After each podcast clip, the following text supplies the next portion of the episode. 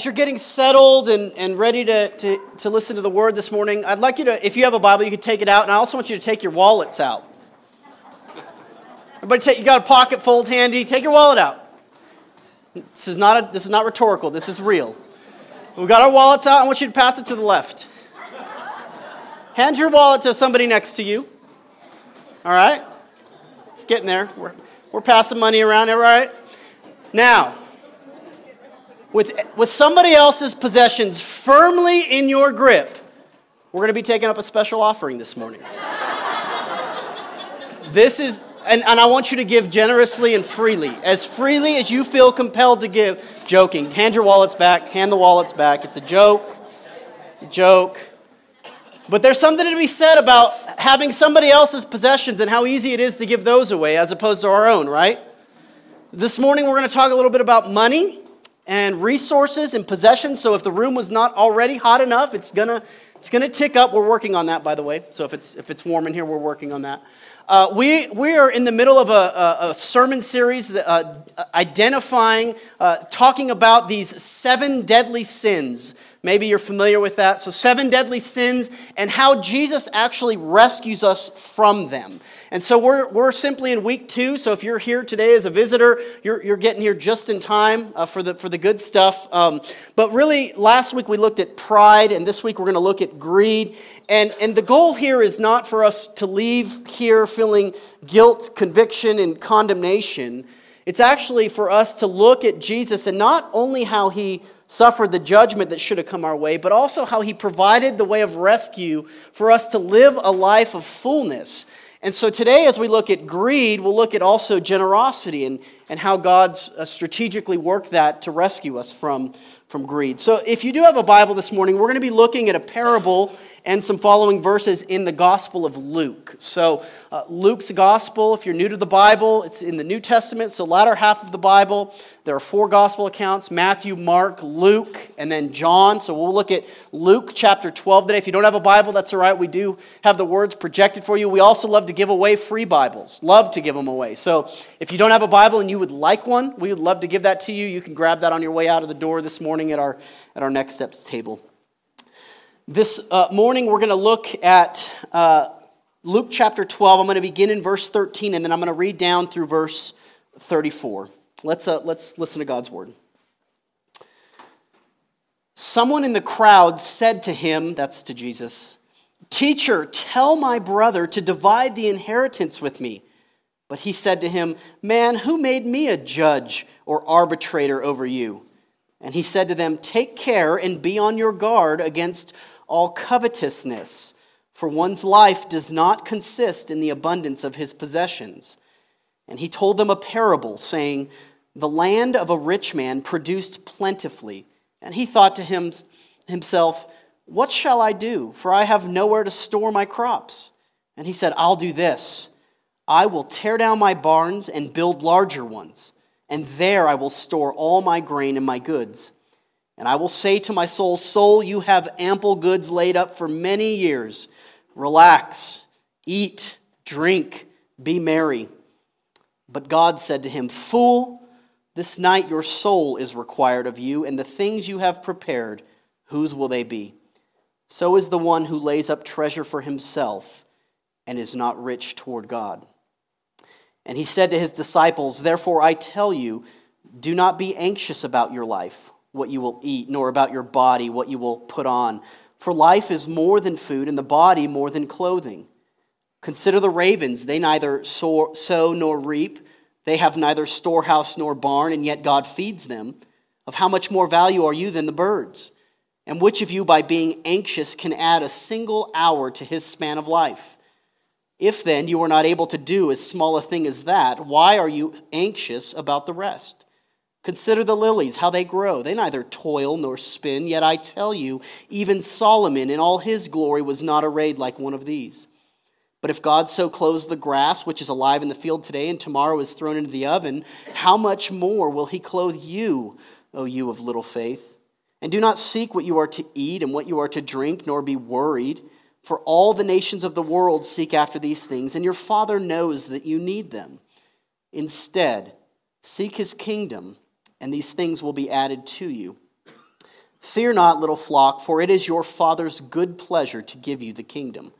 Sell your possessions and give to the needy. Provide yourselves with money bags that do not grow old, with a treasure in the heavens that does not fail, where no thief approaches and no moth destroys. For your, where your treasure is, there will your heart be also. The grass withers and the flowers fade, but this, the word of our Lord, will stand forever. Let's add, ask God to bless uh, the preaching of it.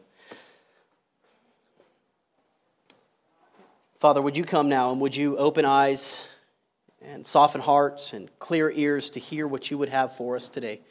We pray these things in Jesus' name. Amen. A couple months back, uh, family and I on day off were headed uh, out to do some running some errands. Uh, headed into Target. Always dangerous to go with the family to Target. Um, we're going into Target, and it's the end of the month, and so I don't know about you, but I come across a lot of months where there are more month and days than there is money, right? It kind of runs out before it's before it's there. Well, we're kind of there, and, and I know I'm going into a dangerous situation going into Target with the end of the month approaching and little funds at our at our fingertips. But we're heading in, and uh, we're, we're, we're, going in. We got our boys, and we're, we're kind of headed towards the door. And there there's a man who's on the bench there, and um, I see him, and no judgments, but it appears that he is without home. It looks like he's living out of his, his bags and his goods there. And uh, he asks us for help. And he says, Hey, um, you know, I'm hungry and, and, I, and I'd love something to eat. Can you help? Can you help us? Uh, I'm not the hero of this story, so, so trust me, we're going somewhere different. Um, and so here I am, a broke pastor with a family, headed in thinking, yes, this is a great opportunity for me.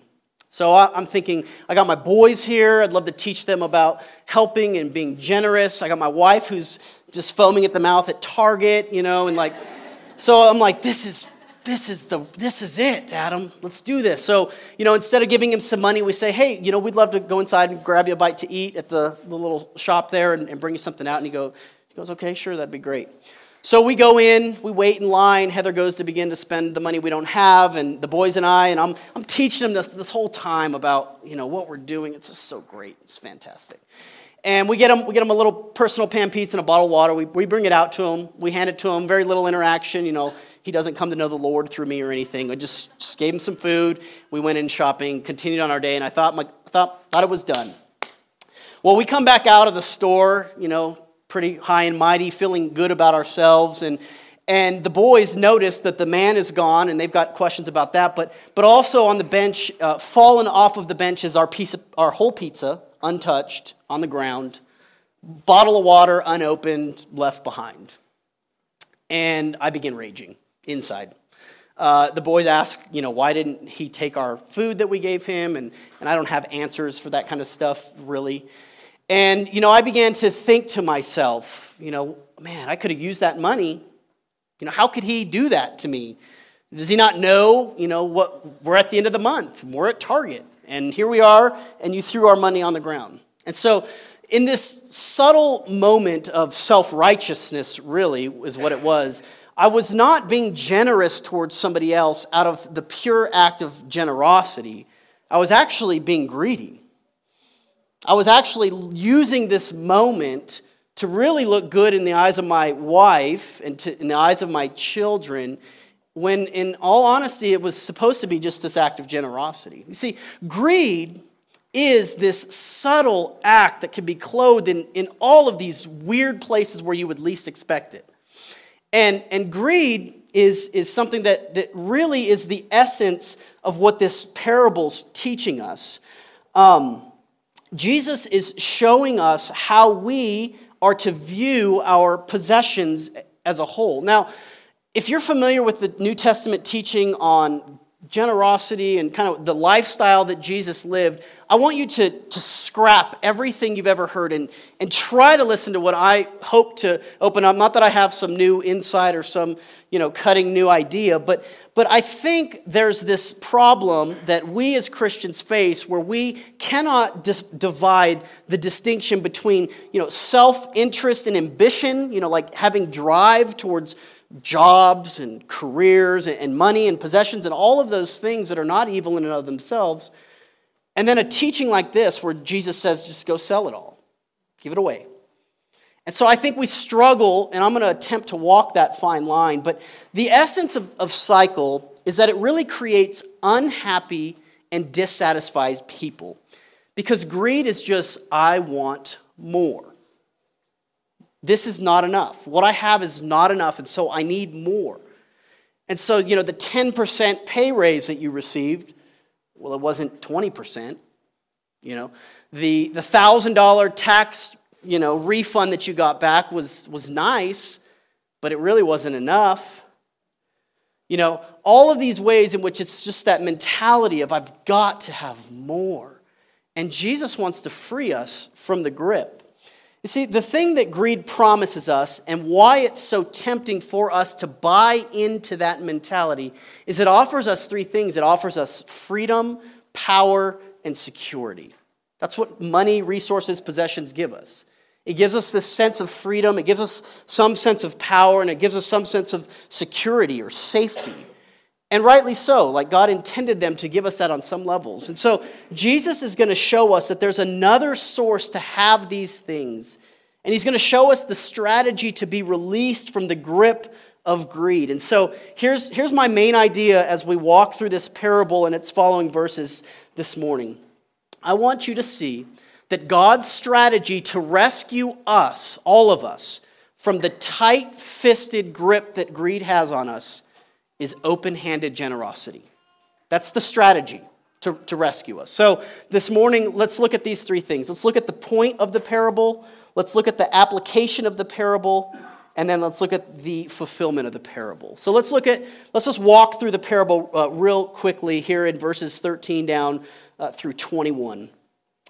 So, setting for the, for the story here, Jesus now has a very large gathering. Okay, so at the beginning of chapter 12, it actually says that there are thousands and thousands of people following Jesus to hear what he has to say and to see what he's doing.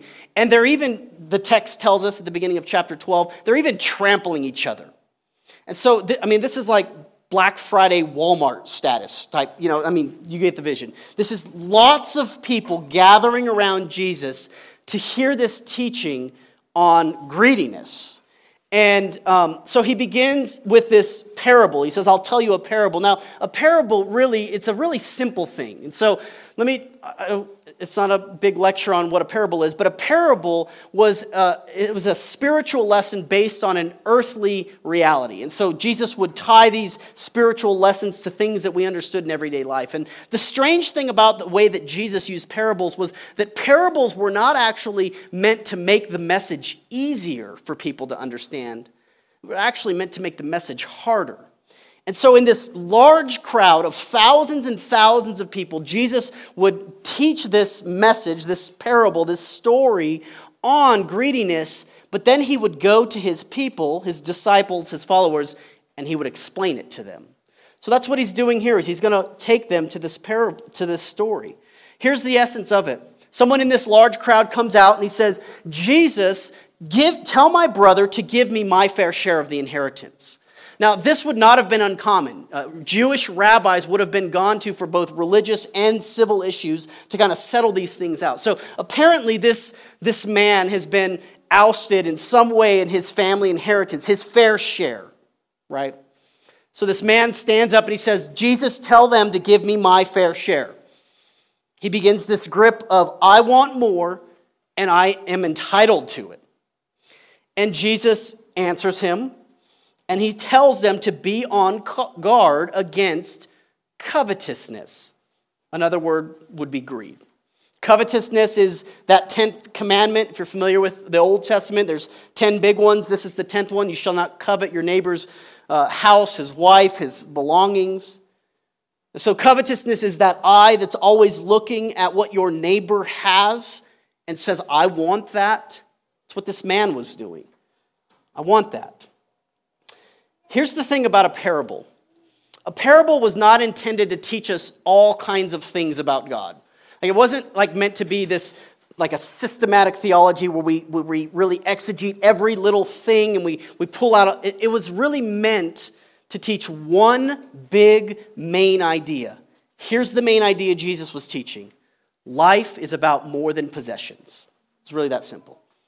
Life is about more than what you have, is what he was trying to teach this man, the crowd, and then his followers within that.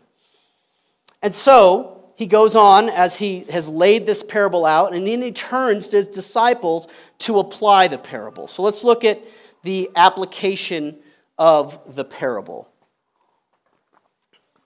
I've made a couple attempts, I think I've even shared this from up front, a couple attempts to garden um, in my days. I don't know why. It's weird. I'm not that cool. You know, I know that, I know gardening's cool now, but anyway, in various places that we have been, there's been these gardening opportunities for me. And um, in Texas, it's weird. Uh, gardening, the, the soil there is just really, it was really hard where we were at. And so the soil was just, it was not right for gardening. And I had this opportunity to go to this community garden and, and garden. And year one was horrible because I didn't do anything to the ground to prepare it for it, and, and my, the fruit of my labor really showed.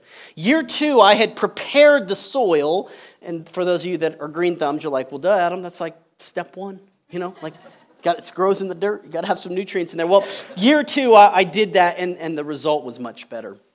Um, so, greed, the soil that greed grows best in is the soil of anxiety. So, anxious hearts, people that are worried a lot.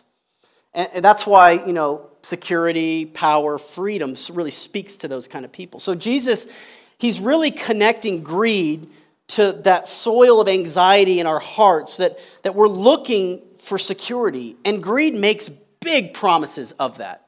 It says, if you get more, you will be secure.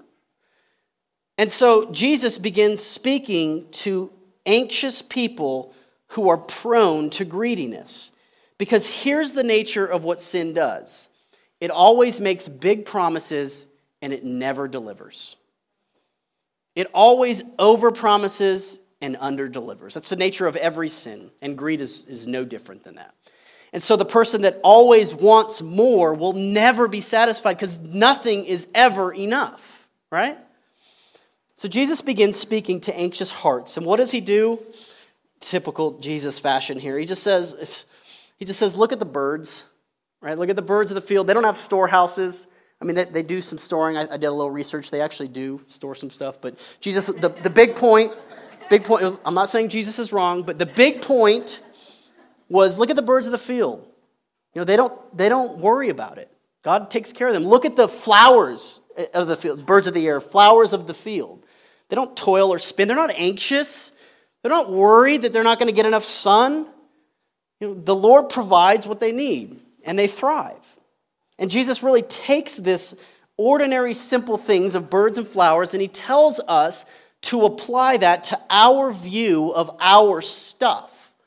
And so let's disconnect from birds and flowers and let's connect to our lives. And let's ask the question how much is enough? I mean, how much is enough is the big question because greed, it comes in two forms. Now, when we hear this parable, I think, at least when I first read it, I thought greed was just in the form of hoarding, right? Keeping things, saving. But it, but it also comes in the form of overspending. So, like, the forms of greed can look, it can look like oversaving, and it can look like overspending. And so the, the, the believer has to ask, like, you know, what, what is enough? Like food and drink. Like, do we have to draw the line? Like, do we have to just eat fast food because it's inexpensive? Or can we enjoy a nice marbled ribeye? Like, I don't know. How much is enough? Entertainment. Can I only take my kids to the $2 theater? Or, or can I go to NFL games with money? I, I don't know. You know, how much housing? Is one house enough or is two houses enough? Is three houses enough? I don't know. Jesus wants us to answer those questions not in terms of black and white, but in terms of the grip that greed actually holds over us. See, in the early church, there was this teaching called Gnosticism. And Gnosticism, for, for those of us that are not really interested in reading those type of early church materials, Gnosticism basically said this stuff is bad, material, not good. And so it led Christians towards this this ascetic monk type of lifestyle where it was deny the physical things. And Jesus is not teaching that. He's not teaching us that stuff is bad. So he's showing us that all of these things are actually made for us to enjoy. I, I love this quote. Um, Reformation theologian John Calvin, so 16th century guy, love reading the dead guys. He, he said this He said, There's not one blade of grass, there's not one color in this world that is not intended to make us rejoice. God made everything for us to rejoice in. And so when Jesus shows us that stuff isn't bad, but at the end of the application, he says, Sell your possessions and give it to the needy. He's not teaching us that having possessions is bad. He's teaching us that having possessions as your ultimate thing is bad. And so Jesus says, sell everything. And, and he might be calling you to sell everything. But the point is not Jesus is telling us all to engage in the life of poverty. He's not telling us we must sell everything. He's telling us we must be willing to sell everything. That's the difference. There must be a willingness to let go of our things in order to know that what we have most important is what Jesus is offering us. So, overspending is one way, but I mean, oversaving is something we need to think about too. How much is enough? How much retirement do we need? How big does the nest egg really have to be? Right? How much saving is necessary? I'm not promoting this free, live as you go lifestyle. I, think there's something wise about saving. I think there's something wise about planning. That's not what Jesus is teaching us. He's teaching us to ask the question how much is enough? And so here's, here's really where I want to hook you in um, to answer that question is, is how can we know when we have enough? Or how can we know enjoyment of good things has become uh, really idolatry of ultimate things? When, when we've kind of crossed that line to too much. So let's look lastly at the fulfillment of the parable in verse 34. Uh, if, you, if you're looking at your Bibles, um, you'll notice that Jesus closed up both the, the, the parable and then this application section in verse 34 with, with talking about treasure. And so that's kind of the, that's kind of the bookends of, of the passage is verse 21, so who lays up his treasure for himself and is not rich toward God. And then verse 34, for where your treasure is, there your heart will be also. Treasure is more than money and it's, it's more than stuff and possessions. It, it, it certainly is that, but it's more than that. See, treasure is a, is a really just a, a simple way for us to, to talk about what, is, what, what gives us worth, significance, and value. That's what your treasure is. Whatever gives you ultimate worth, significance, and value. So for some people, that certainly is money, like looking at the bank statement, running to the mailbox for that retirement you know, assessment. Like that's, that is it for some. For some of us, it, it is stuff right? It's the excessive man cave or whatever you're into. For me, it's ridiculous amounts of books. What, Whatever, it, it can be stuff. For some, it's people, it's relationships, it's children. Like those become treasures because it gets, becomes ultimate. And so Jesus tells us really to find out where our treasure is. And um, he, that, I mean, that's, that's kind of the, the summary of the application is where's your treasure? Where's your worth, significance, and value? And he says, here's the best way to find it track the patterns of your life. Follow, follow your treasure, follow where you put all your stuff, perhaps even money. We'll talk about that in a minute. And that's where you'll find your heart. That's where your treasure is. Track it. And so the beautiful thing about the Bible is, is God has made it pretty useful for us. Like it's not just a user's guide for how to live a great life, but there are useful things in it to help us to be rescued from this. And God actually gave us two pattern shaping practices for us to combat greed in our lives. The two practices in the Old Testament were Sabbath rest and tithing. Okay? So, resting and giving were the two practices, patterns that God established. He instituted them as law for his people because they primarily were an assault against greed.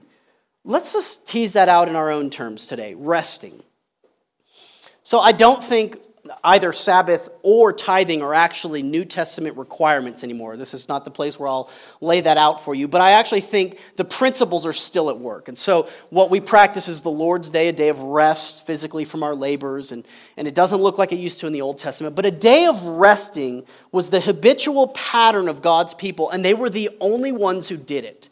They were the only ones who sat out a day. They took off work. They, I'm, I'm stretching to our context, they stopped checking emails. They stopped answering voicemails. They stopped tallying up the records on the bank statements. And they just rested. If you think about that, if you think about what that says, what that says is, I'm not in control. What that says is, I am not making this thing work, but God is. And so, resting was that pattern that God's people were to put into place that ultimately said, God, you are running this. So, what would it look like for us to prioritize rest? To cuddle with kids, to go hiking, to read a book just for fun, not for leadership development and growth, just to read a book. What would it look like for us to just take a nap guilt free? I know, moms, it's not a reality yet for us. It's coming. I hear we're going to get naps, honey. It's going to come. Not for a while. Um, but just to rest and to trust. That's the pattern God's given us. The other pattern that He gave us was, was tithing or giving. Now, in the Old Testament, the tithe meant, meant a tenth. So it was, it was 10% of your income. And, uh, you know, the Jewish Old Testament laws, I mean, they were going deep. They were, they were tithing on their spice racks, literally. Like they would tithe on everything because they, they wanted to meet the letter of the law. And it's actually my understanding that tithing is fairly quiet in the New Testament. I, I haven't read much about that. And so a lot of people say, yeah, tithing's not even talked about in the New Testament, so we're good. I have to give. And my impression about tithing being quiet in the, in the, Old, in the New Testament is this it's not enough. The 10% in the Old Testament, in the old ways, under the old laws and regulations and restrictions, was fine. But now Jesus has come and he has blown open the gates of salvation for the world. He's made it open to men and women, young and old, to Jews and Gentiles alike. This thing has changed the shape of our world, and we're going to say God wants less of us? So, the, the New Testament silence that 10% might be too little, it might be an argument from, from that, but I want to see if this is some of the reason why generosity and giving is difficult for us. This is coming from my own life. So, have you ever said things like this? Well, we're going to start giving when we get out of debt. We're going to start giving when we get a pay raise or we get the real job, right? It's not the it's the career job. So we'll we'll start giving then. Or we're going to start giving when the nest egg gets really big. Like we really want that thing rolling. You know, this is me talking here. So um, it's hard to give, and it doesn't get any easier. So the more money you make will not make it easier to give. You see, that was the beautiful thing about the Old Testament application of the law was it was always given into proportion to what you had been given. And so the wealthiest gave 10% of what they had given, and the least wealthy gave 10% of what they had given. It was, it was equal. It was fair. You gave into proportion what the Lord had given you. And so I want us to begin thinking about not just rest, that is important part of combating greed, but also generosity. You know, what would it look like for us to begin to let go of more things, to be open with our homes, not just money, to give away our stuff so much that our kids think that they might be next. like that generous.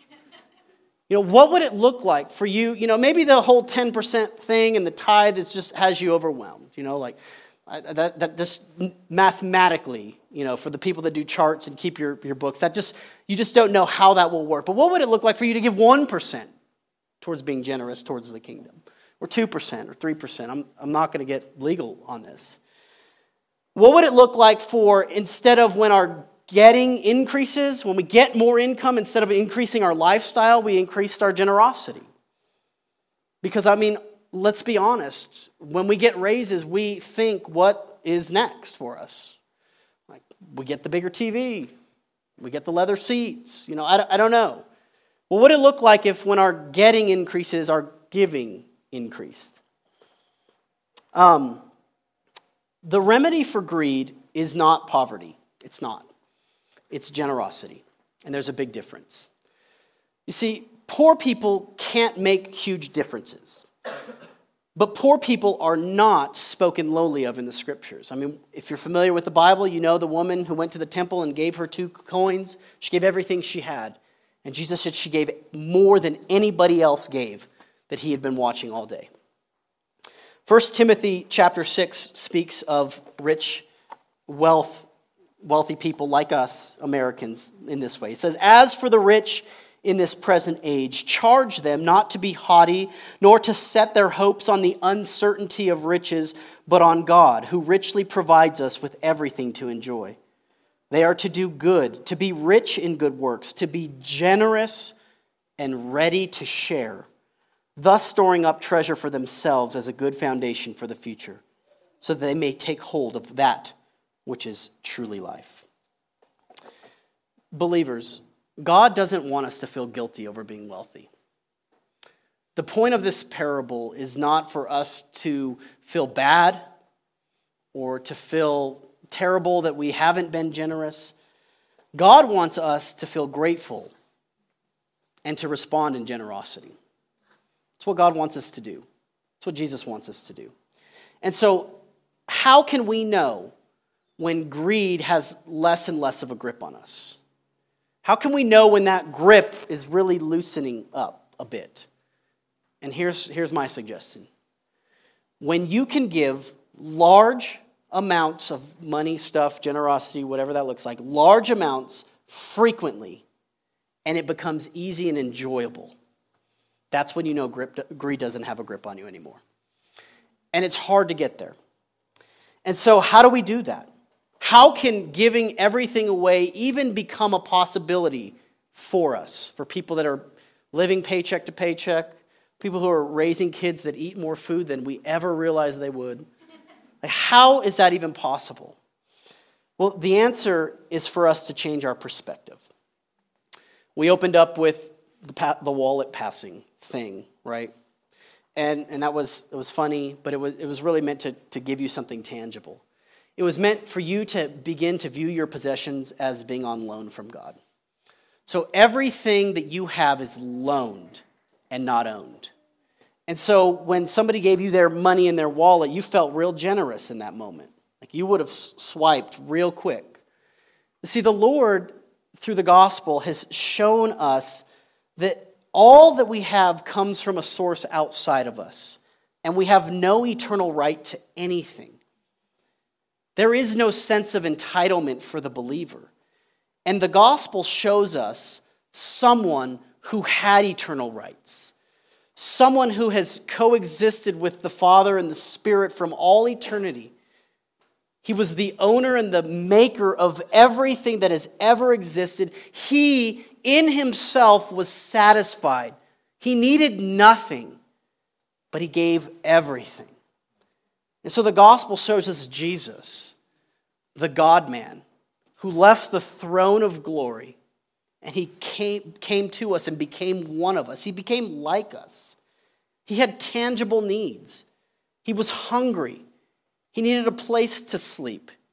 He needed clothes. He needed shoes. He needed his stuff, but he was willing to give everything away to have poor, greedy people like you and me.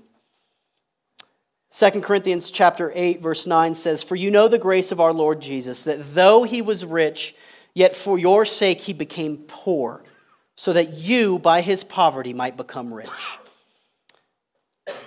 We as greedy people need freedom, power, security, and there is no greater hope than the good news of Jesus today.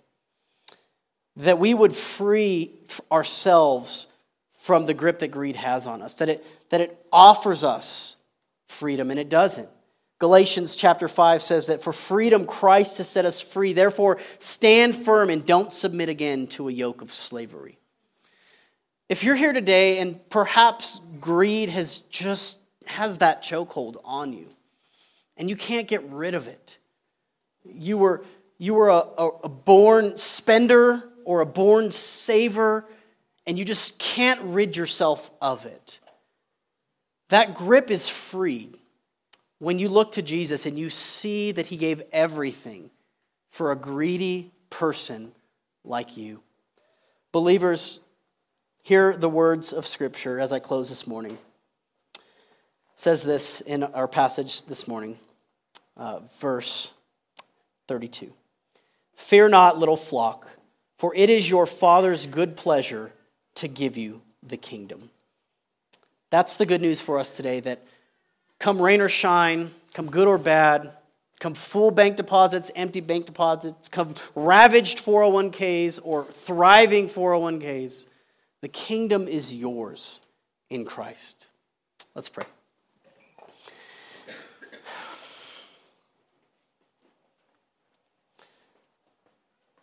Father, money is really hard for us to deal with. Lord Jesus, you talked a lot about money. It was one of your top subjects because you knew the subtle allure that it had over us, that it could provide us this great amount of freedom or power or security and safety. And Lord, the, the older we get, the wiser we become, and the more money and stuff we have, we realize that's just not true, Lord. That our hearts, in and of themselves, are greedy and we just want more, more, more. So, Lord, I pray that you would help us today to see how Jesus is enough and that we would hear his command to sell our possessions and give everything away, not as a legalistic command that none of us can keep, but as a possibility. That you would work in us the, the real possibility that we could give everything away because you are enough. Lord, unless you do that work, we will remain greedy. So, Lord, we pray that you would work generosity into our hearts. And we pray these things in Jesus' name. Amen.